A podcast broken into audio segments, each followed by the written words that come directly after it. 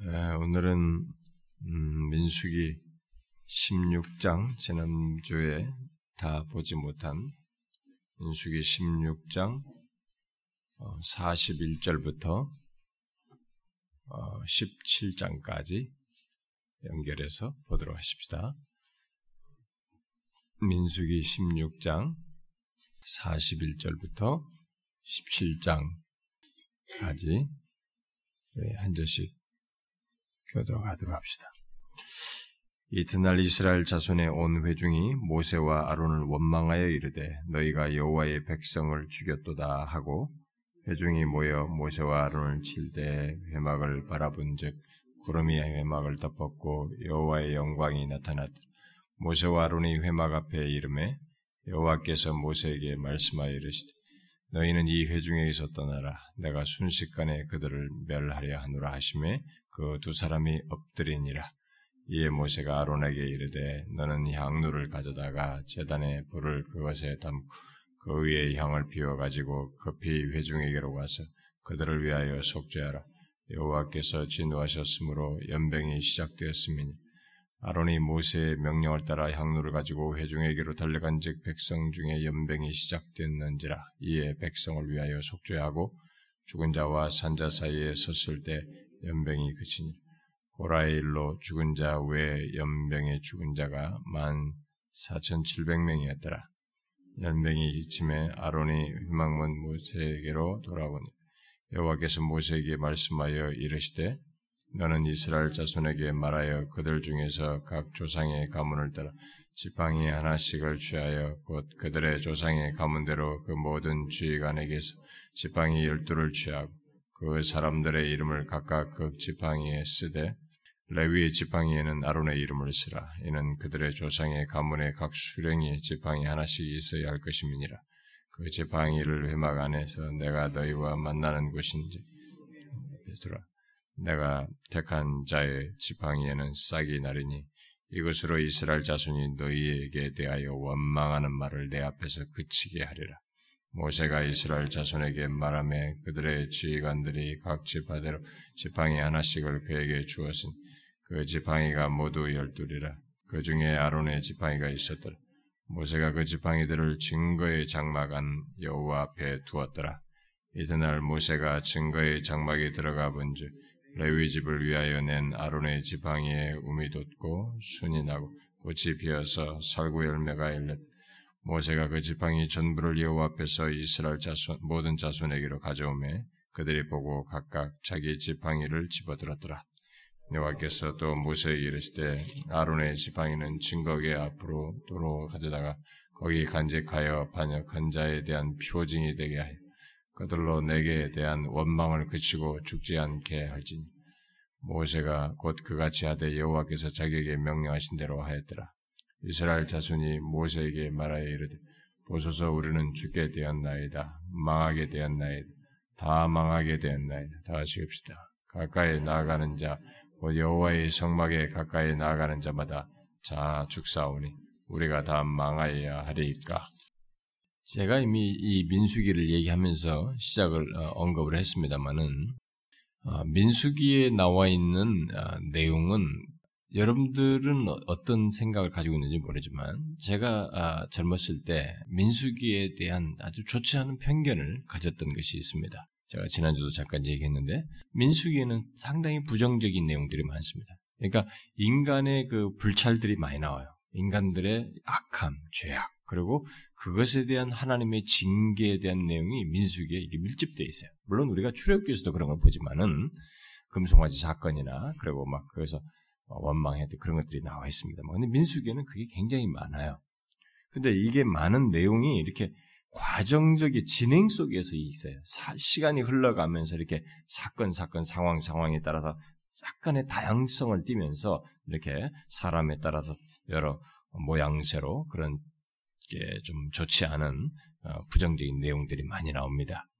그러니까 이런 얘기를 자꾸 듣는 것이 제가 젊은 시절에 듣기 싫었던 것 같아요. 이게 뭔가, 그러니까 저도 이제 이 복음에 대한 부요함을 더 알기 전까지는 이렇게 뭔가 말씀은 성경에 좀 이렇게 감미로운 것이 있어야 된다라는 것이 내 머릿속에 잠재적으로 있었던 것 같습니다. 아마 본성적으로 저도 그게 있었던 것 같아요. 근데 제가 하나님에 대한 이해가 넓어지고 복음에 대한 이해가 깊어지면서 이렇게 하나님께서 긍정을 말하든 부정을 말하든 성경이 어떤 내용을 말하든 그 어떤 내용이든 모든 내용이 나에게 은혜가 될 수 있다는 것을 깨닫게 난 다음에서야 이런 말씀들을 이제 긍정적으로 부정적인 사건을 다루고 있음에도 불구하고 긍정적으로 다가오는 이런 변화가 저에게 생긴 것 같아요. 그런데 그 과거의 이 민수 같은 것을 부정적으로 보게 될 때 우리가 지금 이 보면은 이런 내용들이 지금 연속선상에 나오지 않습니까?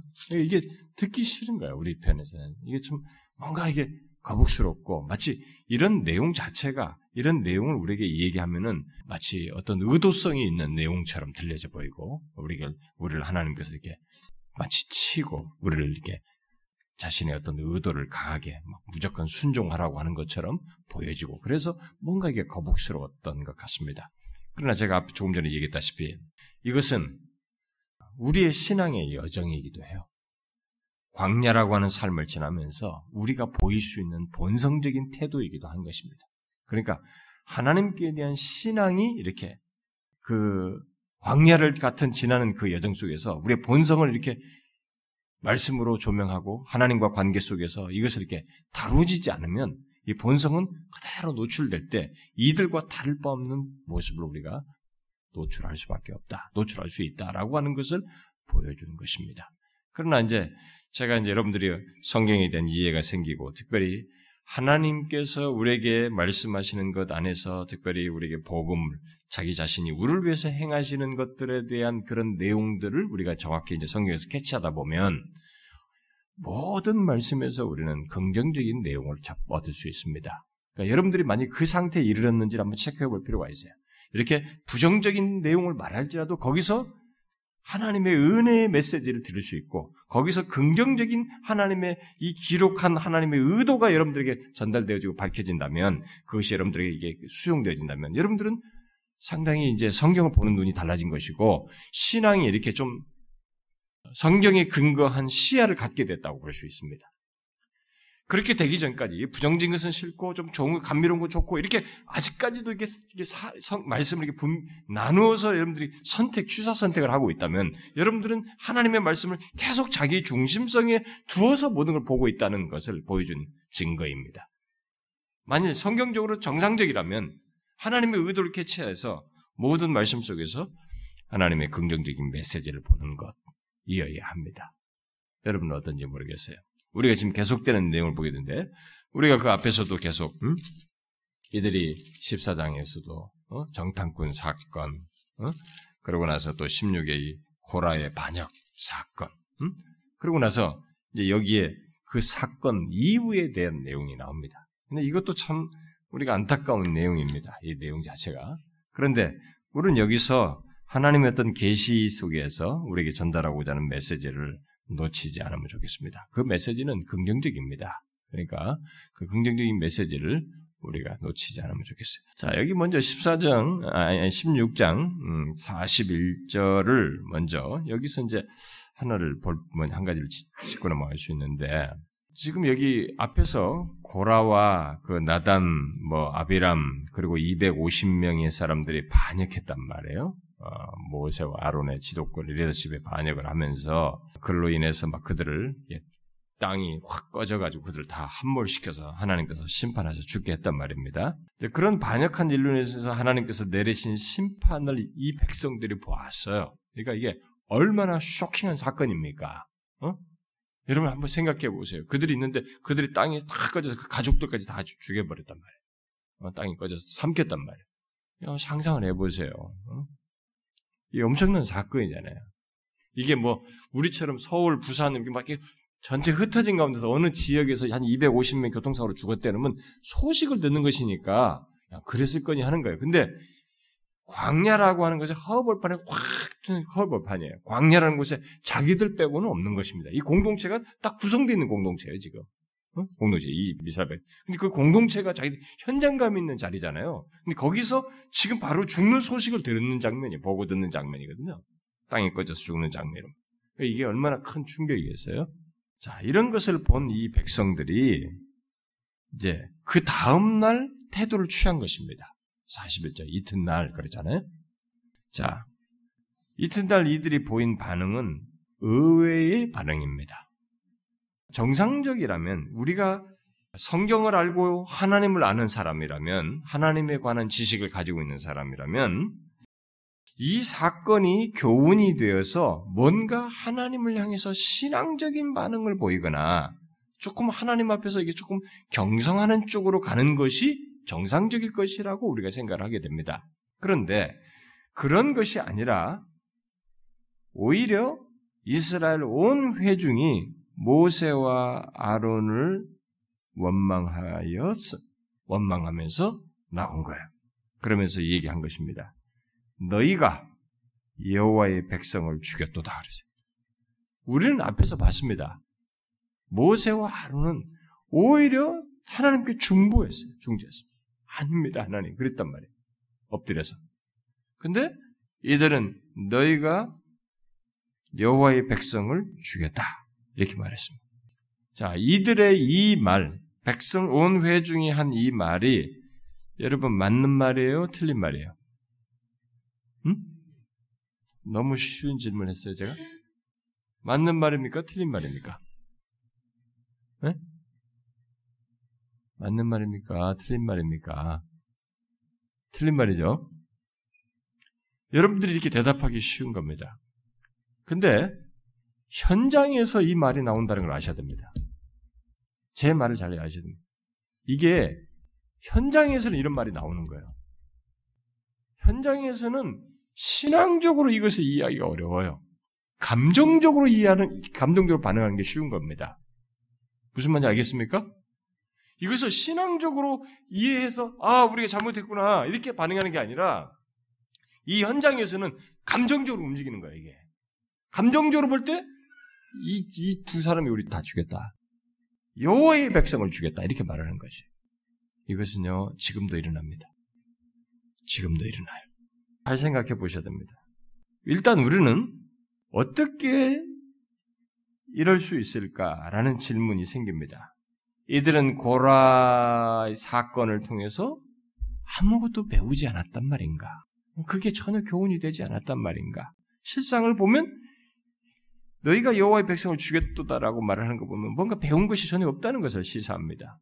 이 반역자들의 말한 이 말에 뭔가 큰 잘못된 생각을 가지고 있어요.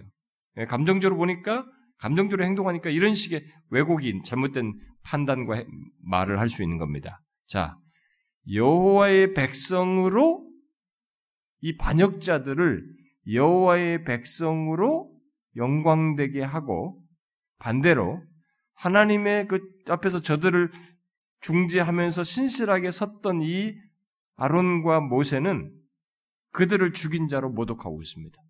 자, 반역자들은 여호와의 백성으로 높이고 있어요. 이 두 사람은 죽인 자로 모독하고 있습니다. 정반대 현상이 벌어졌습니다. 그러니까 판단이 정상적인 판단을 안 하고 있는 것입니다. 이런 걸 보게 될 때 우리는 질문이 생겨요. 과연 인간에게 희망이 있는가라는 거예요. 인간이라는 존재를 한번 생각해 볼 필요가 있어요. 야, 인간이라는 존재에게 정말 희망이 있는가? 아니, 이게 엄청난 사건이잖아요, 지금, 이게. 근데, 이렇게 말을 한 거 볼 때, 인간이라는 존재가 우리 퀘션이 생기는 겁니다. 희망이 있느냐는 거예요. 우리는 이들에 대해서 분명히 답이 아니다. 이 잘못했다. 이들이 잘못하고 있습니다. 이렇게 말을 할 수 있지만, 우리도 이럴 수 있습니다.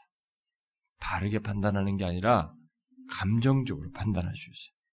그래가지고 우리도 주의 은혜를 알지 못하면 주의 은혜를 알지 못하고 그를 믿지 못하면 하나님의 심판도 깨닫지 못하는 것입니다. 제가 지난주에 얘기했죠. 여러분 은혜를 알지 못하면 그리고 심판도 못 깨달아요. 은혜를 알고 깨닫는 사람이 하나님의 심판도 깨닫게 되는 것입니다. 이게 같이 가는 거예요, 여러분. 이런 식의 말을 할 수 있는 겁니다. 그러니까 신앙적인지 못한 사람에게는 이렇게 은혜를 알지 못하고 이게 신앙적으로 하나님에 대한 반응을 가지고 있지 않은 사람은 이렇게 감정적으로 보는 거예요. 정확하게 판단을 못 해요. 이렇게 하는 것입니다. 그래서 가장 흔한 일 중에 하나가 지금도 오늘날 교회들 속에서 가장 흔하게 생기는 것 중에 하나가 뭐냐면 이런 말이 나오는 것에 가장 흔한 사례가 뭐냐면 리더십이나 어떤 것을 통해서 이게 하나님의 뜻을 전해서 바르게 어떤 것을 뭐 이게 고치고 책망도 하고 권면도 하고 바르게 해주고 이렇게 책망하거나 또 권징을 하거나 이렇게 되면 그들 중에 많은 사람들 중에 나오는 말이 있어요. 사랑이 없다. 저 사람이 뭐가 뭐가 잘못했다고 그러느냐? 저렇게 하는 리더십이 너무 사랑이 없고 잘못하고 있다. 이렇게 말을 하는 거예요. 우리가 그 권징을 할 때마다 사랑이 없다. 뭔가 잘못하고 있다. 이 말이 꼭 나옵니다. 그 거꾸로는 거지. 저 사람은 권징 받는 사람은 여호와의 백성이고 권징하는 사람은 그를 죽이는 사람이에요. 이런 논지를 얘기하는 거지. 그러니까 신앙적으로 이걸 이해를 하는 게 아니라 자꾸 감정적으로 얘기를 하는 것입니다. 여러분이 경계하셔야 됩니다. 기독교 신앙을 세월이 지나도 감정적으로 하는 사람은 정상적인 신앙인 수가 없어요. 응? 아무리 세월이 지나도 계속 감정적으로 신앙생활을 하면 그 사람은 정상적인 신앙생활을 하는 게 아닙니다. 제가 얘기했잖아요. 여기 이 모세가 이스라엘 백성을 인도하면서 참 하나님의 말씀을 따라서 그대로 그가 하나님과 말한 대로 그대로 하였더라. 그러니까 말씀을 듣고 자기가 이들이 참 분노케 하는데도 불구하고 감정을 다스리면서 그대로 행했다는 것이 이 보편적인 내용이에요. 이 모세요. 근데 한 번 이 사람이 막 감정이 못 참은 것입니다. 그래가지고 반성을 쳤단 말이야. 응? 하나님이 보내겠, 들어 보내겠다는데 막 자기가 나서서 했단 말이에요. 그랬다고? 이게 뭐예요? 이게 하나님이 일하시는 방식, 전 인격을 수긍해서 따르는 것이거든요. 그런데 그것을 그렇게 하지 않았어요. 그래서 하나님이 모세를 너는 가난에 못 가겠다 한 것입니다. 그러니까 신앙이라는 게 여기서도 보여준 거예요. 그렇게 탁월한 믿음의 선배도 이게 사, 세운 리더도 그렇게 할 때도 그랬고 여기서도 지금 그런 것입니다. 이렇게 감정적으로 하면은 그 정상적인 신앙 상태를 가지고 있지 않은 것입니다. 정상적인 신앙 상태는 이지와 감정과 의지가 전 인격이 이렇게 수긍하는 것이에요. 그러니까 내 감정이 어떠냐에 따라 앞서서 하나님의 말씀이 무엇이냐? 하나님께서 이것을 옳다고 하시느냐? 하나님께서 이렇게 하시는 것이 과연 옳으냐? 이것이면 내 감정이 수긍을 해야 된다는 거예요. 이게 신앙이에요. 바른 신앙인 겁니다. 근데 잘 보세요. 여러분들이 항상 신앙생활 할 때, 뭐, 어떤 말을 하든 어떤 감정을 표현하든 이게 감정적이면, 응? 여러분은 정상적인 신앙의 모습을 가지고 있지 않은 것입니다. 어떤 식으로든 증명할 수 없어요. 그건 아닙니다. 이렇게 완전히 사실 왜곡을 하는 것입니다. 이 반역도들을 여호와의 백성으로 높이고 진실한 종들은 그를 죽인 것으로 매도할 수 있는 것입니다. 이렇게 시각이 바뀌어요. 하나님의 은혜를 모르니 심판도 못 보는 이런 일을 하는 것입니다. 많이 생각해 보세요. 이런 부분. 이것은 저에게도 항상 위험의 요소로 남아 있거든요. 우리는 그것을 염두에 둡니다. 지금까지 신앙생활 해온 여러분들의 신앙의 습관을 한번 보세요. 지금까지 어떻게 신앙생활 해왔습니까? 여러분들 항상 감정적입니까? 그 사람은 또 쓰러질 겁니다. 그는 그 감정이 자기를 망치게 할 겁니다.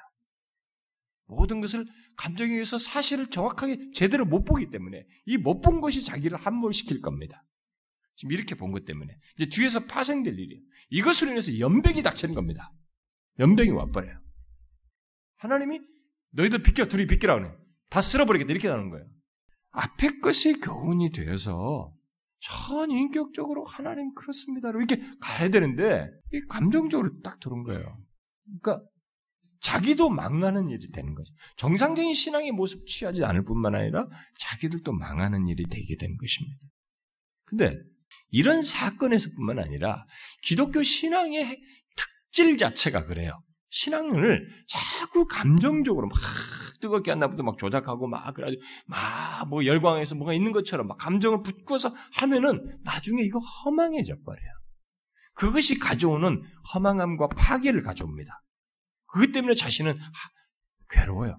그래서 나중에 이 허탈감을 달래기 위해서 다른 종교로 끼웃거릴 수도 있어요. 이 감정적인 신앙을 가진 사람들은 결국 그 충족 요소를 찾아서 더 강력한 감정 자극을 주는 어떤 체험을 찾게 되거나 다른 종교까지 기웃거려서 결국 배도할 여지가 있는 것입니다. 그래서 그런 신앙은 반드시 배도로 흘러갈 여지가 많아요.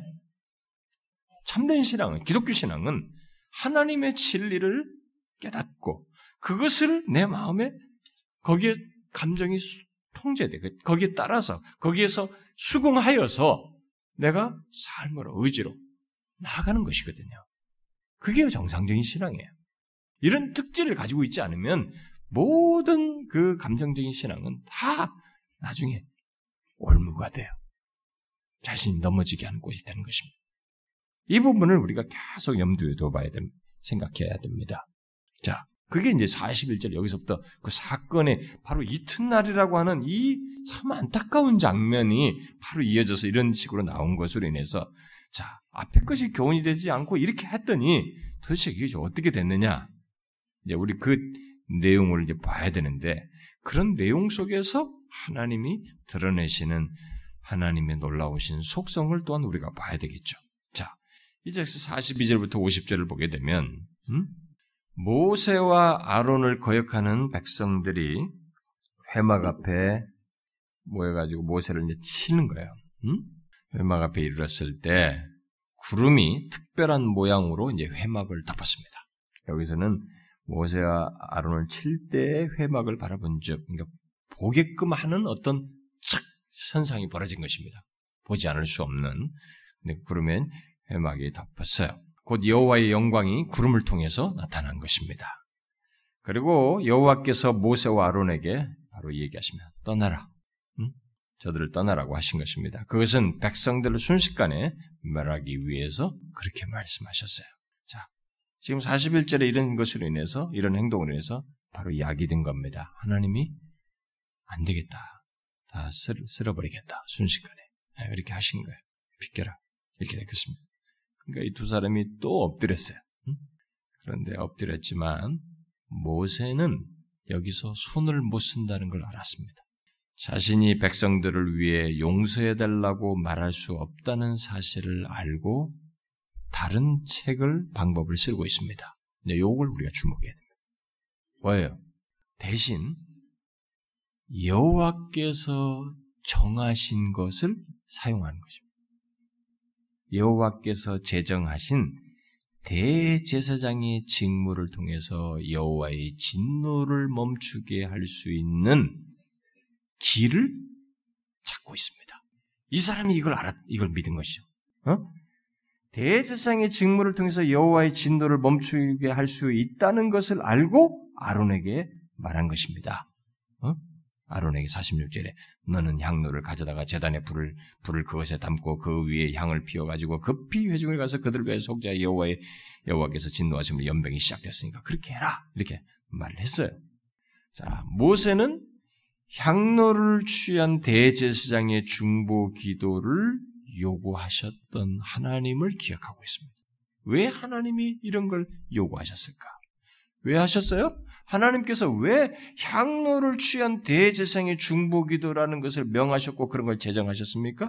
그것은 그 대제사장의 중보기도를 통해서 어떤 사죄하시고 용서하시고 거기에 어떤 은혜를 베푸시고 또한 그 백성들을 그 중보하는 대상들을 향해서 은혜든 능력을 드러내시는 것을 알고 믿고 있기 때문에 그런 것입니다.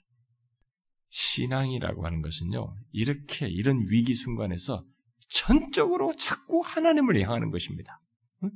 우리가 이걸 배워야 되는 것입니다.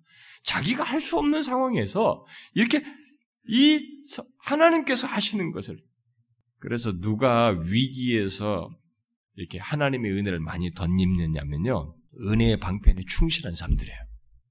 은혜의 방편에 충실한 사람들입니다. 은혜의 방패를 통해서 하나님의 말씀을 통해서 또 기도를 통해서 하나님에 대한 이해가 항상 살아있는 사람들, 하나님의 어떠하심에 대한 이해가 많은 사람들, 이렇게 하나님께서 말씀하신 것들을 항상 믿어왔고 믿고 있고 그런 것에 대한 재원들이 풍성한 사람들이 그 위기에서 그때그때마다 그게 마치 번뜩거리는 지혜처럼 아, 이때는 하나님이 이것이 제정하셨잖아. 그걸 찾는 것이에요. 제가 오늘날 시대에 이, 뭐 오늘 제가 심어 보니까 이제 우리가 우리나라가 이 성경을 세계에서 가장 많이 이렇게 찍어서 해외에 이렇게 막 보내고 그런다고 그래요. 예, 이제 대한성서공에서 많이 찍어서 세계로 보내고 우리나라가 많이 찍습니다. 근데 금년 들어서 해외는 그냥 여전히 꾸준히 늘어나는데 우리나라는 이제 종이로 찍은 이 성경이 이제 숫자가 확실히 줄었다고 그래요. 금년부터. 그러니까 전문 세대부터 다 요걸 본다는 것입니다. 이제는 이게 종이가 무겁고 그러니까 이 여러분들도 들고 다니잖아요. 우리 교인들도 몇 사람 그다는데 이런 것으로 이제 성경과 찬송을 한다는 거죠. 음, 휴대폰 같은 것으로 좋아요. 뭐 그렇게 해서 예배 참여하면서 그렇게 하면서 할 수도 있는 거 나는 뭐 있을 수 있다고 봅니다. 문제는 뭐냐면 이것으로 이제 대치하는 거예요. 나는 이 대치하는 것이 가져다 줄 재앙을 봅니다. 아, 사람들이 제가 옛날부터 우리가 항상 경고를 했지만 저는 아직도 찜찜해요. 이 인터넷으로 설교를 이렇게 방, 보내는 것에 대해서 아직도 찜찜합니다. 어, 뭐 누가 무슨 뭐 휴대폰으로 보게 해달라 무슨 뭐 유튜브로 올려달라 뭐 유튜브도 우리 허락도 안 받고 도대체 어떤 사람이 우리 내 설교를 갖다가 올려가지고 우리가 시정을 내리라고 했더니만 욕만 바가지로도 먹었어. 그 사람한테. 뭐왜 그러냐고 말이지. 어? 뭐가 뭐 어쩌냐고 그랬었더라. 그러더라 어떤 사람이. 그러니까 이게 이 사람 우리들이 이제 이런 것에 의해서 말씀드린다. 여러분 한번 생각해 보세요. 정상적으로 생각해 봐요. 우리가 하나님의 말씀을 이렇게 예배 현장에 오지 않고 컴퓨터나 이 휴대폰으로 여러분들이 본다고 생각해 보세요. 여러분들이 그때 뭐 얼마나 어떤 정도의 유익을 얻겠습니까? 여러분들에게 결정적인 것이 하나가 빠져 있을 겁니다. 이상스럽게 여러분의 전 인격의 기능이 이렇게 지성적으로만 이렇게 따라가려고 하는 지성적으로만 이렇게 수용되진 쪽으로 많이 흘러가. 물론 어떤 사람은 전혀 그렇지 않습니다. 저에게 뭐 이렇게 올라오는 사람들 중에는 정말로 그걸 아주 진지하게 참여하면서 은혜를 받는 사람이 아주 소수가 있어 보여요.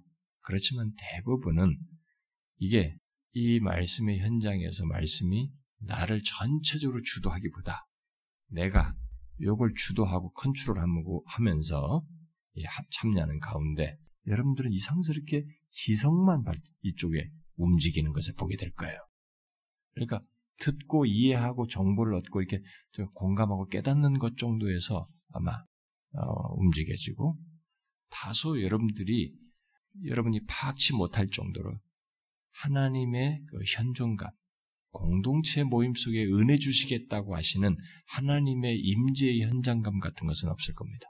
조지 피트필드가 아마 설교할 때마다 우레야, 이 번, 우레가 치는 것 같다고 했습니다. 그렇게 설교를 할 때 그렇게 파워풀했다고 그래요. 그 사람이.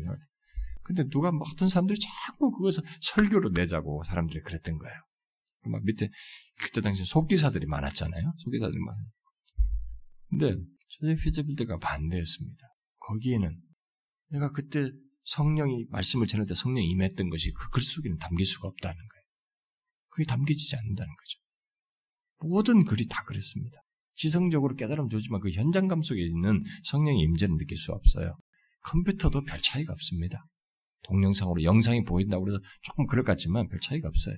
그래서 그것에 의존해서 신앙생활 하는 사람들. 여러분 한 번 해보면은 자꾸 하게 돼. 또 하게 돼. 편하거든요, 이게. 귀찮고 가는 것이. 앉아서 탁 보는 게 쉽고. 그걸 자꾸 의존하게 돼. 그 사람은 분명히 신앙적으로 나태하게 돼요. 그리고 자기가 얻는 것은 지적인 정도의 유익밖에 못 얻을 것입니다. 큰 유익 못 얻을 거예요. 저는 이런 부분에서 우리의 신앙이 이렇게 전 인격적이지 않은 것에 대해서 저는 이제 그걸 경계해야 된다고 믿습니다. 여기 지금 이제 모세가 이 대제사장직을 생각해서 바로 이렇게 한 거 보면 이 사람이 하나님에 대한 이런 것들이 참 잘 그대로 바로 이렇게 하는 것이죠. 바로 사용하는 것입니다. 그 약속을 믿고 그렇게 시킨 거죠. 그래서 모세가 이 대제사장의 중보의 능력을 믿게 됐는데 여러분 이것은요 우리도 똑같이 믿을 수 있습니다. 우리도 그리스도의 중보 기도에 무한한 능력을 믿으면 됩니다. 모세가 믿은 것처럼 그리스도의 중보 기도는 지금도 우리에게 무한한 능력을 드러냅니다. 그것을 어떻게 알 수 있느냐? 여러분과 제가 짓는 헤아릴 수 없는 죄들, 머릿속으로 다 꺼내낼 수 없고 기술할 수 없는 죄들이 그리스도의 중보 기도 안에서 다뤄져요. 제가 우리 성년부 모임에서도 얘기했는데 여러분이 생각으로 마음으로 짓는 죄 하나님 앞에 다 회개할 수 있어요? 회개할 수 있습니까? 기억도 못할 거래. 어제 여러분들이 생각하는 거? 다 기억 못할 거예요. 그게 어떻게 그 죄라는 실체가 있는데 그게 어떻게 다루지? 성 그리스도의 중보기도입니다. 중보기도의 능력입니다. 그가 우리를 위해서 태어나신 것입니다. 그러니까 우리가 죄 있는데도 하나님께 받아들여지는 것입니다. 그렇지 않고는 가능하지가 않아요. 그럼에도 불구하고 우리의 죄를 자백하라고 하는 것은 관계감의 관계가. 내 자식이 나한테 아빠 잘못했다고 말하는 것과 끝까지 잘못했다고 말하고, 말하지 않고 있는 것 사이에 차이가 있습니다. 이 관계의 직접적인 이 감이 있잖아요. 관계의 사실성, 관계의 누림, 그것으로 인한 친밀감, 이건 다른 것입니다. 그래서 가족윤리 같은 것이에요. 언젠가도 제가 옛날에 전했다시피. 그래서 죄를 자백하는 것이 필요한 것입니다. 신자는. 그런데 우리는 이 중보기도의 지금 모세가 이 대제사장의 중보기도의 능력을 믿었던 것처럼 우리도 그리스도의 중보기도의 능력을 믿어야 되는 것이죠. 그건 믿어요. 그것은 여러분들과 제가 생각하고 이해하는 것보다 훨씬 큰 겁니다. 엄청난 것이. 그 때문에 우리가 하나님의 현존에서 존재할 수 있고 나갈 수 있는 것입니다. 특별히 그리스도께서 자기 백성을 위해서 자신을 희생해, 희생, 하셨기 때문에 그 사실들이 근거해서 중보 기도는 능력이 있는 것입니다. 여기서 지금 이 여기서 등장하는 이 대제사장직의 효력과 능력이 이게 뭘 계시하고 있냐면 대제사장인 예수 그리스도를 계시하는 거예요. 자, 거꾸로 생각하잖아요. 제가 항상 여러분들 얘기했잖아요. 우리는 시간 개념의 지배를 받고 있기 때문에 아 이게 과거 시제고 예수님은 저 뒤에 나와서 시간 시제로 나중에 나타났기 때문에 이게 이것이 있고 예수님이 있다는 생각을 자꾸 하고 있습니다. 그러나 항상 성경 전체로 등장하는 예수 그리스도를 드러내는 모형들은 예수 그리스도가 있기 때문에 가치가 있는 거예요. 그러니까 여기서 이 아론의 대제장직이 유효한 것은 이 사람이 가서 대제장직을 시가서 막 달려가지고 향을 피워서 속죄하면서 했는데 면병이 스톱됐어요. 이 효력이 뭐냐? 대제사장으로 있는 아론의 효력이냐? 아니에요. 예수 그리스도의 대제장직에 근거한 그가 바로 예수 그리스도의 대제사장직의 모형이기 때문에 그리스도의 모형이기 때문에 효력이 있는 거예요. 시간상으로는 이 시차 개념으로 자꾸 이렇게 생각하지만은 그리스도의 모형으로서의 모든 효력들은 다 그리스도와 연관성 때문에 효력이 있는 것입니다. 그걸 여러분들이 이해하셔야 됩니다. 무슨 말인지 알겠죠? 제가 이런 얘기는 이미 속죄 같은 거 얘기할 때도 많이 얘기했는데 그것을 여러분들이 먼저 이해할 필요가 있습니다. 자, 여기서 이제 아론의 직무로 상징화된 이 대제사장의 역사는 아, 그리스도의 대제사장적인 역사를 아, 말해주는데 그 그리스도의 직무 수행에 특별한 능력이 있다는 것을 이 대상직을 통해서 보여주고 있습니다. 예표적으로 어, 말을 해주고 있습니다. 그러므로 아론은 이제 여기서 모세의 명을 따라서 이게 향로를 가지고 막 회중에게로 달려가고 그때 이제 백성 중에 연병이 시작된 것을 알게 되죠. 아, 그가 백성을 위해서 죽은 자와 산자 사이 이것은 이제 아주 극단적인 상황이에요. 이렇게 어, 이 향을 들고 이게 죽은 자와 산자와 죽은 자 사이에서 이것을 하는 것은 아주 극단적인 상황입니다. 그런 상황에서 산자와 죽은 자의 서자, 백성과 하나님의 심판 사이에 이 벌어져 있는 갭이 수도 없대요. 이 놀라운 대제사장적인 중보의 효력을 보셔요. 산자와 죽은 자의 이 갭이. 이 백성과 하나님의 심판이 지금 행해지는 이 갭이 메꿔져 버립니다. 이거 엄청나잖아요. 그게 그리스도의 중보 사역이에요. 그리스도의 중보 사역은 죄인인 우리, 심판받아야 할 우리와 하나님 사이에 이 벌어진 갭을 메꿔버린 것입니다. 그래서 그분 때문에 죽음의 기운이 감돌 우리들이 하나님께 이게 화해가 되는 것이 그리스도 때문에. 바로 그런 중보 대사역을 예표적으로 보여준다고 볼 수 있습니다. 그런 여기 큰 간격이 있어가지고 했는 이미 죽은 자들이 14,700명이 아, 죽게 되었지만은 연병이 여기서 멈추게 되죠. 음? 이런 실제적인 중보기도는 아론에 의한 것이라 아니라 아론을 중보하게 하신 바로 예수 그리스도로 말미암은 것이죠. 오직 그의 희생과 중보기들을 통해서 그는 자기 백성들을 이렇게 아, 살리시는 일을 하신 것이죠. 비록 그의 백성들은 그와의 언약 교제를 파기하였지만 그와 그들과의 관계는 이렇게 아, 보증되는 이 장면을 보여주고 있습니다. 이런 것을 통해서 장차 오실 대제사장의 역할의 중요함의 의미가 이스라엘에게 계시되고 있는 것입니다. 네? 이런 사실을 음, 그래서 여러분과 이제 이런 사실 우리가 성경 볼 때 뭐, 아, 예수님께서 뭐 중보자로, 대, 중보자로 계신데, 대상으로 계신데, 히브리서도 말한 게 도대체 이런 게 뭐냐. 그냥 단순히 구약의 어떤 상징의 어떤 성취다, 이렇게 생각할지 모르지만 그게 여기서만큼 실제적인 내용을 담고 있어요. 이게 이제 사건으로서는 이들에게는 굉장한 현장감이 있는 거죠. 실제적인 사건이거든요. 우리는 이게 상징적으로 생각하니까 이것의 실제감이 떨어져요. 근데 이 현장이 있었다고 생각해 보세요. 연병이 시작됐는데 순식간에 14,700명이 죽었어요. 그러니까 연병이 얼마나 무섭게 지금 퍼진 것입니까? 빠르게 죽은 거야. 그러니까 아주 독한 연병이에요. 죽어가고 있으니까. 근데 이 대제상의 중보에서 이게 딱 수독됐어요. 그러니 이게 엄청난 거잖아요. 실제적으로 보면 현장감으로나 생각해 보세요. 여러 가지 보면 와 이럴 수가 있는가? 숨막혀서 팍 죽어가는 상황인데 이게 딱 수독됐어요. 이게 얼마나 엄청난 거예요. 이런 현장감의 실, 이것의 실제성보다 사실은 더 크고 광대하고 우주적인 성격으로서의 이런 현장감과 실제성을 실제 그리스도의 중부사에 가지고 있습니다. 여러분과 저 개인에게서도 그렇고 전 우주적으로도 그렇고 이것을 알아야 됩니다. 이 사람들 못지않게 그리스도의 중보사에게 실제성과 생생함을 아셔야 합니다.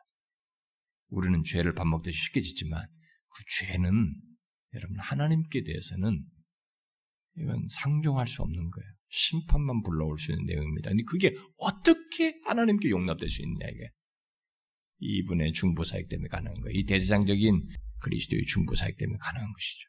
이만큼 이거 이상으로 효력이 있는 것이죠. 그것이 우리에게 있다는 것을 아셔야 합니다. 여러분 아시겠습니까? 지금 제가 말한 걸 이해를 잘 하셔야 됩니다. 이건 너무너무 중요한 겁니다. 아, 그래서 왜 복음 하느냐 이거죠. 이런 사실 때문에 그래요. 인간은 별 수가 없어요. 우리 안에서는. 이렇게 중간에 뛰어드신 중보자가 안 계시면 그리스도가 안 계시면 인간은 소망이 없어요. 봐요. 제가 아까 얘기했잖아요. 질문이 생긴다. 과연 인간에게 희망이 있느냐. 이렇게 하고 이튿날 이렇게 하는 인간에게서 인간에게는 소망이 없어요. 그걸 살려내시는 중보되신 그리스도 안에서 인간은 소망을 볼 수 있고 생명의 가능성을 보게 되는 것입니다. 영생의 어떤 것을 그분 안에서 보게 되는 것이죠. 그래서 그리스도 안에 있으면 생명이라 하죠. 자, 그 다음에 17장 1절부터 8절에 보면은 이 대제장직의 직무가 아, 직무와 관련해서 더 이해가 나오는데요. 아, 이스라엘 백성들은 이미 여호와께서 아론에게 대제장적 대제장의 직무를 주신 증거를 예, 이미 받았어요. 그들은 알고 있습니다. 아론은 대제장으로서 백성들의 믿음을 강건하게 하기 위해서 소명받은 자인 것을 다 이스라엘 백성들은 알고 있습니다. 그런데 하나님께서 또 다른 증거를 주시겠다는, 드러내시기를 원하십니다. 왜? 이들이 그걸 인정을 안 하는 거예요. 하나님이 세워서 하나님이 불러가지고 이스라엘 백성들 대제장직으로 세웠는데 이 대제장직을 이들이 인정을 안 해요. 음? 잘 인정 안 해요. 그래서 그 5절의 그 하반절을 보세요. 나의 택한 자의 지팡이, 하나님이 택한 자를 이스라엘 자손이 너희에 대하여 택한 너희인데 너희에게 대하여 원망하는 말을 내 앞에서 그치게 할 것이다. 이것을 그치게 하기 위해서 또 다른 증거를 주시겠다고 대지장직에 대한 증거를 주시겠다고 얘기하는 것입니다. 그래서 모세는 각 지파의 여기 뭐 지휘관들 뭐 그런데 뭐 족장들 뭐 해도 되고 지휘관의 어떤 지팡이들을 다 취해 가지고 각 사람의 이름을 각각 그 지팡이에 쓰라고 명을 하죠. 어, 그리고 레위 지파에 속한 지팡이에는 아론의 이름을 쓰게 합니다. 여기서 이제 한 사람의 지팡이는 그의 권세를 상징하고 지파의 한 지파 족장의 지팡이는 그 지파의 권위를 상징하는 것으로서 가져오게 한 것이죠. 그러나 이제 지팡이가 지팡이를 가지고 지금 뭘 보여주냐. 그런 것을 상징하는 한데 이 지팡이를 가지고 지금 도대체 뭘 하는 것인지 보면 뒤에 가서 보면 알지만 자 지팡이 자체가 뒤에서 이제 벌어질 사건과 관련 보면 그렇게 가져오라고 한 지팡이가 뭡니까? 그렇게 권위를 상징하고 뭘 하지만은 이 지팡이는 알다시피 뭡니까? 나무 부러뜨려진 한낱 나무의 가지죠 나무의 가지예요. 그것에 불과합니다. 거기는 부러진 지팡 나무다 보니까 그 지팡이는 생명력이 당연히 없죠. 어, 생명력이 없습니다. 생명력이 없기 때문에 이 그 나무는 더 이상 어떤 것을 뭐 자란다든가 이런 것이 순이 난다든가 이런 것이 있을 수가 없죠. 자, 이 문제를 가지고 이제 하나님께서 뭔가를 증명하시려는 겁니다. 사람들의 모든 권세와 권위도 똑같습니다. 증명하시기 위해서 말하는 사람이가 이게 권위를 상징한다고요. 권위와 권세를 상징하는 곳에 지팡이를 두었을 때 어? 지, 지파든 뭐, 개인이든 간에 근데 그 나무가 생명이 없잖아요. 자라나지 않아요. 이 마치 이제 나무가 그렇듯이 사람들의 모든 권세나 권위도 똑같다는 것입니다. 하나님과 교제가 있으면 하나님의 하나님과의 교제가 있, 있, 게 되면 그, 그 사람은, 그 지파, 그 대상은 마치 생명을 가진, 어? 생명을 가진 예, 그런 권위자가 되는 것이, 되는 것이다. 라고 하는 것을 이 지팡이를 통해서 이제 보여주는 것입니다.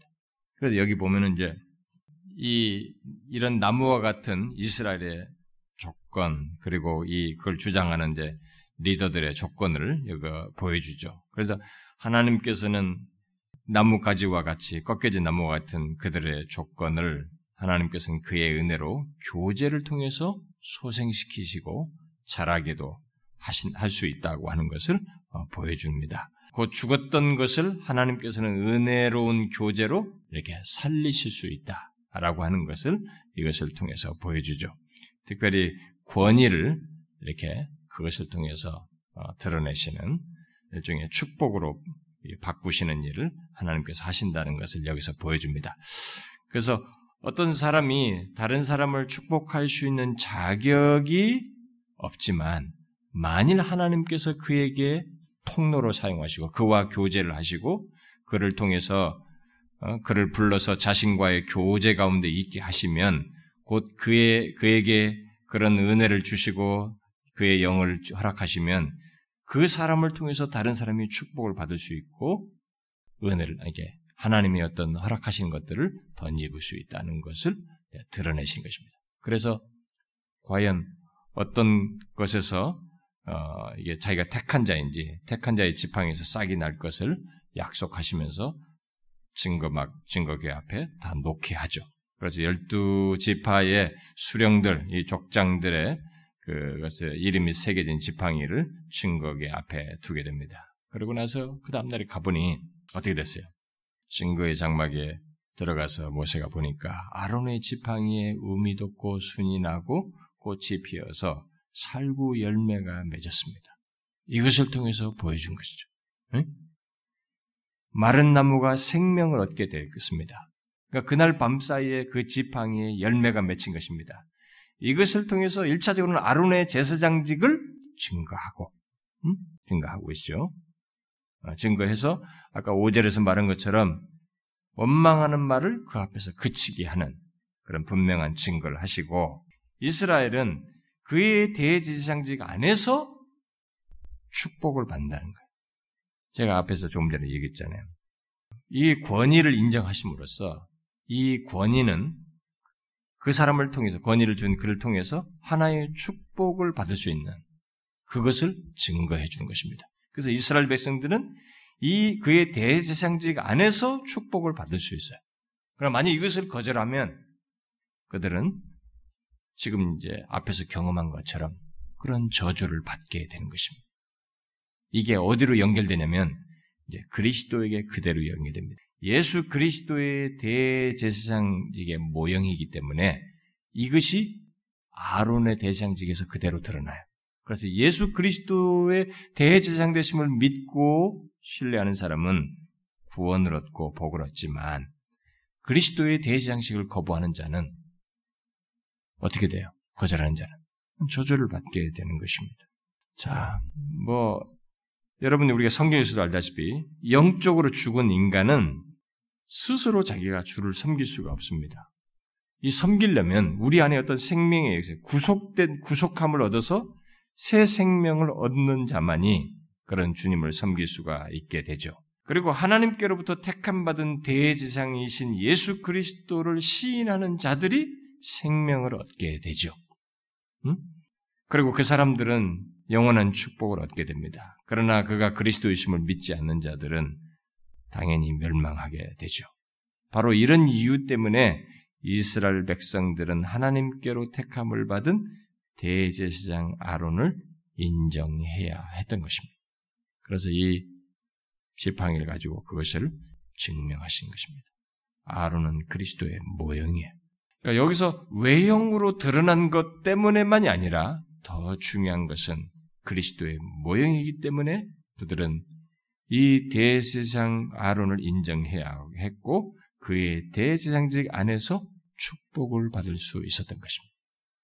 근데 그것을 거절했어요. 그러니까 하나님이 이렇게 아주 거칠게 개입하셔서 다루신 것입니다. 자, 그 다음에 뒤에 이제 9절부터 이제 마지막 13절까지 보게 되면 마침내 이스라엘 백성들이 이제 이 싹이 나고 열매가 맺은 것을 통해서 표적을 이제 이 하나님의 표적을 알게 되잖아요. 아론의 지팡이에서 우미 돋고 순이 나고 꽃이 피어서 살구 열매가 열림으로써 여호와의 증거를 확고히 보게 되었습니다. 그 사실을 알게 된 그들은 두려워서 모세에게 말합니다. 그게 마지막 두 구절이에요. 음? 12절, 13절입니다. 이스라엘 자손이 모세에게 말하여 이르되 보소서 우리는 죽게 되었나이다. 망하게 되었나이다. 다 망하게 되었나이다. 가까이 나아가는 자, 곧 여호와의 성막에 가까이 나아가는 자마다 다 죽사오니 우리가 다 망하여야 하리까. 이것을 해석하는데 사람들이 어려워합니다. 많은 신학자들이나 주석학자들이.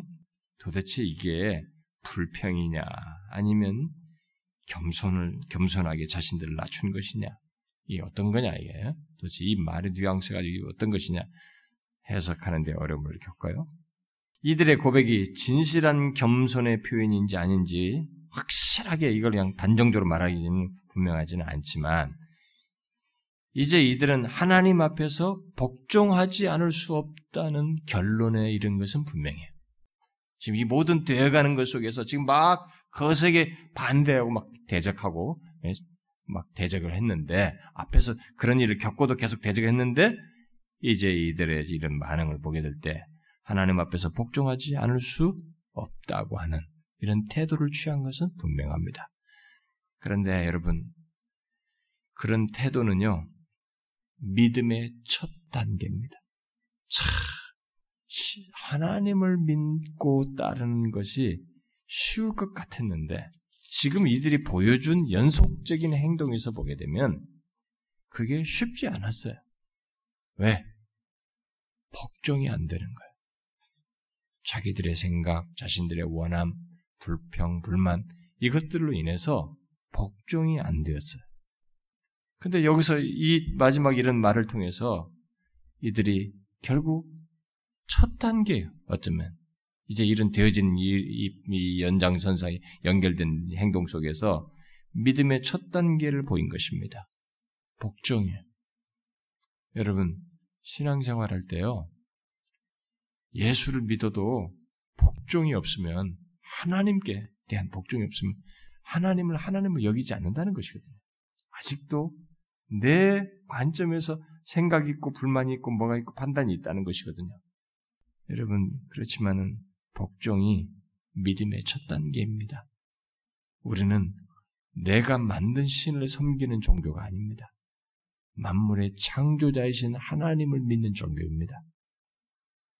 그렇기 때문에 우리는 그분을 그분 앞에서 복종 없이 믿을 수가 없어요. 그리고 우리 신약에서도 주의 Lordship을 얘기잖아요. 주 되십니다. 그가 우리의 주가 되신다. 그러니까 예수 그리스도가 우리의 Savior도 되지만 구세주도 되지만 동시에 Lord도 된다는 거죠. 그래서 Lordship Salvation 얘기를 옛날에 메가더 책으로 여러분들이 공부를 하셨잖아요. 이게 함께 있는 것이죠.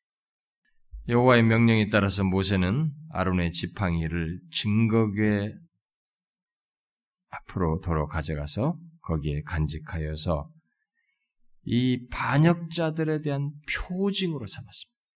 아, 이 사건도 참 재밌어요. 이 쌍난 지팡이를 이게 무엇 때문에 나온 거냐.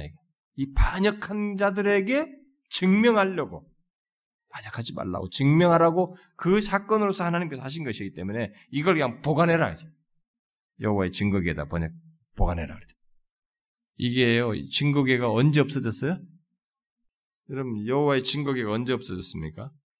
뭐 인디아나 존스에 보면 그것을 찾아라 그래가지고 막 그거 찾는 무슨 스토리가 옛날에 영화가 있었잖아요 인디아나 존스에 네? 이게 언제 언제 없었습니까? 없어졌어요. 이거 있었으면 큰일 났죠. 숭배하니까. 어, 절대적으로 숭배했을 거야, 아마. 그 히스기야가 모세의 노뱀을 없, 없애버리잖아요. 왜? 이 노뱀이 뭐 그때 이거 보는 자서 병고치었으니까 그때까지 계속 사람들이 숭배하고 있었던 거예요, 그걸. 히스기야 시대까지 그 숭배하면서 가지고 있었던 거야. 그 없애버리잖아요. 그러니까 뭐가 있으면 다 숭배. 인간은 뭐 조금만 있으면 숭배하잖아요. 응? 거기 신통하다면 막 거기 가서 기도하면은 응? 아들 낳는 줄 알고 막 거기서 기도한다든가 막 이런 것이 있잖아요. 인간들이 뭐 바위가 좀, 좀 이상하게 생기면 거기서 기도하면은 뭐 한다 그러면 거기 가서 다 기도하고 인간이 그 똑똑한 것 같아도 아주 멍청합니다. 아주 멍청해요. 진짜로 그런 부분에서 그 돌덩어리 앞에 가서 그렇게 기도하는 거 보세요. 어느 산의 바위 앞에 가서 제가 옛날에 등산 다닐 때요. 재밌는 장면이 있어요. 제가 등산 참 많이 다녔는데 어디 가보면 이게 후, 이 흠프 파인데 이제 보면 막 이 바위가 좀 탔어요. 이 사람들이 기도를 한 거죠. 근데 제가 막 주로 이제 산을 타면 이렇게 대충 타는 게 아니라 꼭 정상을 밟고 이렇게 건너간다 이런 식으로 타는데 정상 같은 데 높은 데 가면 그런 게 싣고 있어요. 근데 지금 옛날에는 요즘은 이제 그런 거 다 통제했지만은 옛날에는 그런 데 가서 기도하는 사람들이 많았어요. 가지고 촛불 같은 거 해가지고 바위가 다 거슬린 거예요. 그런데 재밌는 건요, 거기에 동전들이 많이 있습니다. 거기에 막 그거 하고 돈 같은 걸 놓고 뭐 기도를 하는 거예요. 제가 기억하기로 우리 가야산에 우리 친구하고 갔는데 우리가 제법 수입을 잡았습니다. 거기 그 정상인데 사람도 하나도 없어요. 진짜 사람도 없는데 거기 그냥 그 있는데 거기에 막 동전이 많이 있었어요.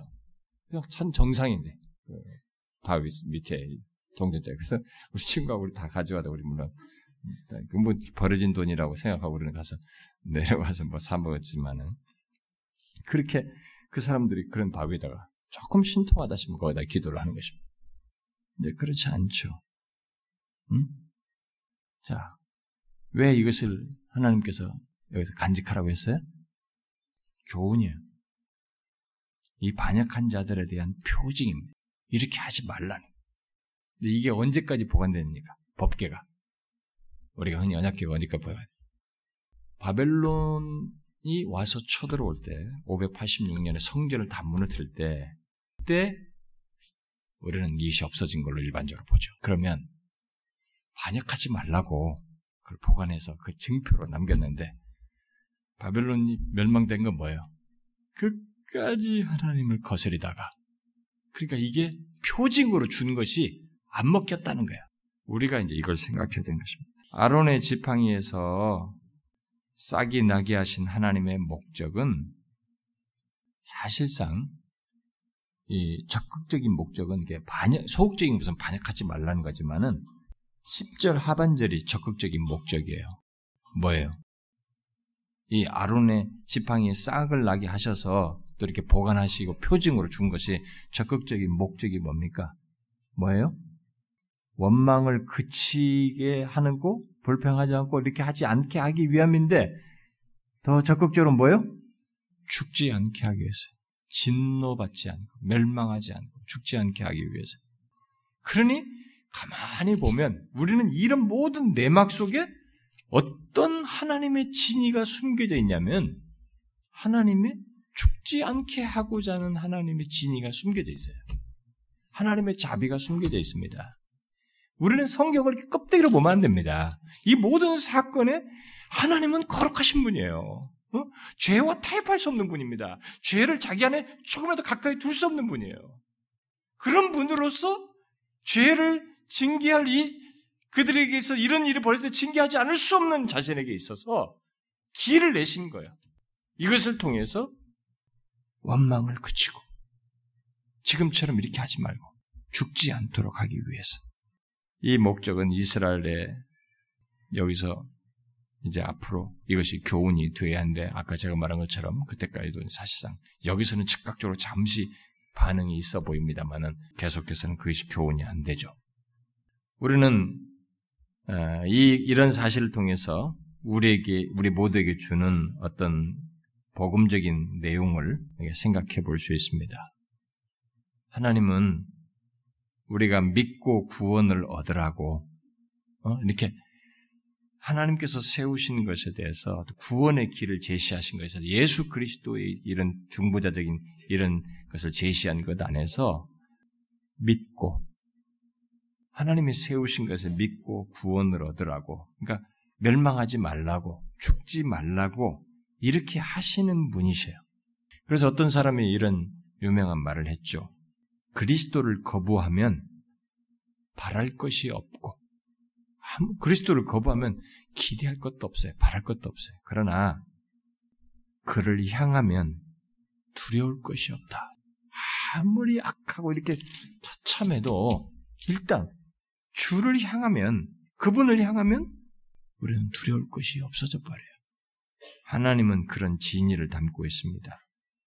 우리가 이런 성경에 좀 다소게 끔찍스럽고 부정적인 같은 이런 내용 속에서 하나님께서 우리에게 사실상 복음의 메시지를 주고 있는 것입니다. 예수 그리스도를 바라봐라. 그분을 믿으라 말이지. 그 하나님께서 제시한 길, 세운 중보자를 믿으라는 것입니다. 그러면 산다. 너희들이 죽지 않는다. 사랑하는 우리 지체 여러분, 여러분과 제가 신앙생활하면서 모든 해답을 어디서 얻을 수 있냐면 하나님께서 세워주신 이 중보자 있잖아요. 대제사장인 중보자. 바로 예수 그리스도 안에서 우리는 소망도 보고 우리 안에서 자격 없고 가능성 없는 모든 것에 대한 해답을 보게 됩니다. 41절 같이 가망성 없는 사람들. 그런 사람들에게 소망은 하나님이 세우신 대제사 예수 그리스도 안에서 우리는 소망을 볼 수 있습니다. 그분이 중간에 서시면서 죽은 자와 하나님 사이, 하나님 백성과 죽음이 감동하는 백성과 하나님 사이에 그 갭을 메꾸신 거죠. 그러니까 이것을 우리가 항상 기억해. 그래서 여러분들이 어떤 극단적인 상황에서든지 어떤 절망스러운 상황에서든지 그리스도께로 나오고 그에게로 향하면 그분을 찾고 구하면 거기에는 소망이 있어요. 구원이 있습니다. 절대적으로 요행적으로 시험적으로 할 것이 아니라 정말로 그 사실을 믿고 그리스도께로 중보자 되신 그리스도께로 나오면 아무리 악한 조건에서도 인간은 소망이 있습니다. 이렇게 죽음의 기운이 감도는 상황에서도 스톱되는 것처럼 그 정도로 생생함과 실제성이 그리스도로 말미암아서 있게 됩니다. 우리는 이 믿음을 가져야 됩니다. 여러분들이 일상을 살면서 자신의 일상생활에서 소망이 없고 답답하고 그러면서 거기서 죄도 짓고 마음까지 같이 무너질 때 여러분들이 어디를 봅니까? TV? 망각하려고요? 뭔가 중독적인 걸 찾습니까? 인간의 마음은 더 중독을 요할 뿐입니다. 근본적으로 해결이 안 돼요. 그러나 이 대제장신 예수 그리스도를 바라보면 그분을 믿고 구하면 거기에는 생명이 있어요. 생명이 있습니다. 구원이 있습니다. 스톱됩니다. 재앙이 스톱돼요. 이게 기독교예요. 이게 예수 그리스도 믿는 우리의 종교인 것입니다. 우리는 이것을 그대로 믿어야 됩니다. 이것을 경험해야 됩니다. 여러분 모두가 이런 사실을 확고히 믿고 삶 속에서 경험하길 바래요. 자, 기도합시다. 하나님 아버지 감사합니다. 오늘도 우리들에게 기회를 주셔서 하나님 면전에 나와 함께 주의 말씀을 묵상하고 우리 사랑하는 지체들이 여러 가지 문제들을 우리들의 현실들을 하나님 앞에 연합하여서 아뢰었습니다. 주님, 우리가 세월이 지나면 지날수록 더 절박하게 주의 은혜를 필요로 하는 그런 현실을 가지고 있습니다. 우리 개인들도 그렇지만 교회도 그렇고 우리 현실이 그렇고 이 나라의 민족이 그렇습니다. 특별히 조국 교회가 그렇습니다. 하나님이여 자비와 긍휼을 베푸셔서 우리가 하나님이여 이 세상에서 잘 편안하게 사는 것이 아닌 그걸 넘어서서 정말 하나님이 은혜 주시고 우리를 소성케 하시고 다시 기회 주셔서 이 나라가 또 몸된 교회가 조국 교회가 하나님을 더 가까이 하고 주님을 영화롭게 하는 그런 건강한 모습을 갖게 하여 주시옵소서. 원하시옵거든 우리 교회를 주님 은혜를 주셔서 교회에 속한 사랑하는 지체들이 하나님 이스라엘 백성들이 범했던 것 같은 그런 과오를 범하지 아니하고 하나님의 마음을 헤아리며 주님의 뜻을 쫓아 진실한 마음으로 서며 한 마음으로 서로가 연합하여서 주님을 영화롭게 하는 공동체가 되게 하여 주시옵소서. 하나님을 아는 지식이 더욱 깊어져 가고 주님의 사랑도 더 많이 알 뿐만 아니라 자신들도 하나님을 사랑하는 것이 더해져 가는 그런 공동체가 되게 하여 주시옵소서. 항상 마음이 아쉽고 우리가 안타까운 것은 우리 공동체 안에 아직 그리스도를 구주로 믿지 못하는 회심치 않은 그런 영혼들이 있는 것입니다. 하나님 어린아이들에게서부터 작년에 이르기까지 그런 영혼들을 불쌍히 여겨주시고 저들을 만나주시고 저들의 영혼을 소생시켜 주시옵소서. 하나님의 인간이 원하고 구하지만 실제로 자라나게 하시는 생명의 역사는 주께서 하시는 것이온즉 하나님께서 친히 그리 하셔서 우리 가운데 하나님의 모든 영혼들이 생명 예수 그리스도 안에 있는 그 참된 생명을 알고 소유하여서 이 땅을 살게 하시고 우리가 그것을 같이 공유하며 증거하는 복된 공동체가 되게 하여 주옵소서. 분명 우리 시대에는 하나님의 복음을 절실하게 필요로 하는 멸망을 향해 치닫는 영혼들이 수없이 많고요. 하나님의 험함 가운데 있는 어둠 가운데 있는 영혼들이 많이 있습니다. 저들에게 진리를 전하고 복음으로 영혼들을 살리는 일에 우리가 기꺼이 사용되어 주실 수 있도록 하나님의 이 시대에 그런 도구로 우리 교회를 사용하여 주시고 우리 각자를 그렇게 사용하여 주시옵소서. 오 하나님 이 시간에 우리가 함께 구하였습니다마는 이 자리에 나온 사랑하는 지체들의 개인적인 필요도 주께서 아시나이다. 저들의 가정을 헤아려 주시고 하나님의 저들의 영혼을 돌보아 주시며 저들의 현실적으로 고민하며 하나님 앞에 아뢰는 그 필요를 돌보아 주시고 은혜를 허락하여 주시옵소서. 육체적으로 하나님의 질병 가운데 있고 하나님의 어려움을 겪는 우리 사랑하는 지체들이 있습니다. 저들을 하나님의 어루만져 주시고 회복시켜 주시옵소서. 강건케 하여 주옵소서. 하나님의 어린 생명들 가운데서도 하나님의 질병 가운데 고통하는 자들을 주여 어루 만져 주시고 하나님의 우리 어른 장년들 가운데서도 연약하여 있는 저들을 어루 만지셔서 주님이 우리의 삶을 주시고 계시는 것을 매일같이 우리의 삶을 건강을 주시고 인생의 호흡을 주시는 것을 하나님의 저들이 알고 주님 안에서 하나님의 강건하여 주님을 영화롭게 하는 자들이 되게 하여 주옵소서. 우리들의 자녀들에게서도 하나님께서 은혜를 주시고 또 하나님의 저들이 결혼을 위해서 기도하는 것도 들어주셔서 어찌하든지 하나님의 뜻이 우리들의 삶 속에서 잘 이루어져서 하나님으로 인하여 기뻐하고 만족하는 저희들 되게 하여 주옵소서. 이 시간에 각각의 저들의 기도하는 기도 소리를 들어주시기를 구하옵고 우리 주 예수 그리스도의 이름으로 기도하옵나이다. 아멘.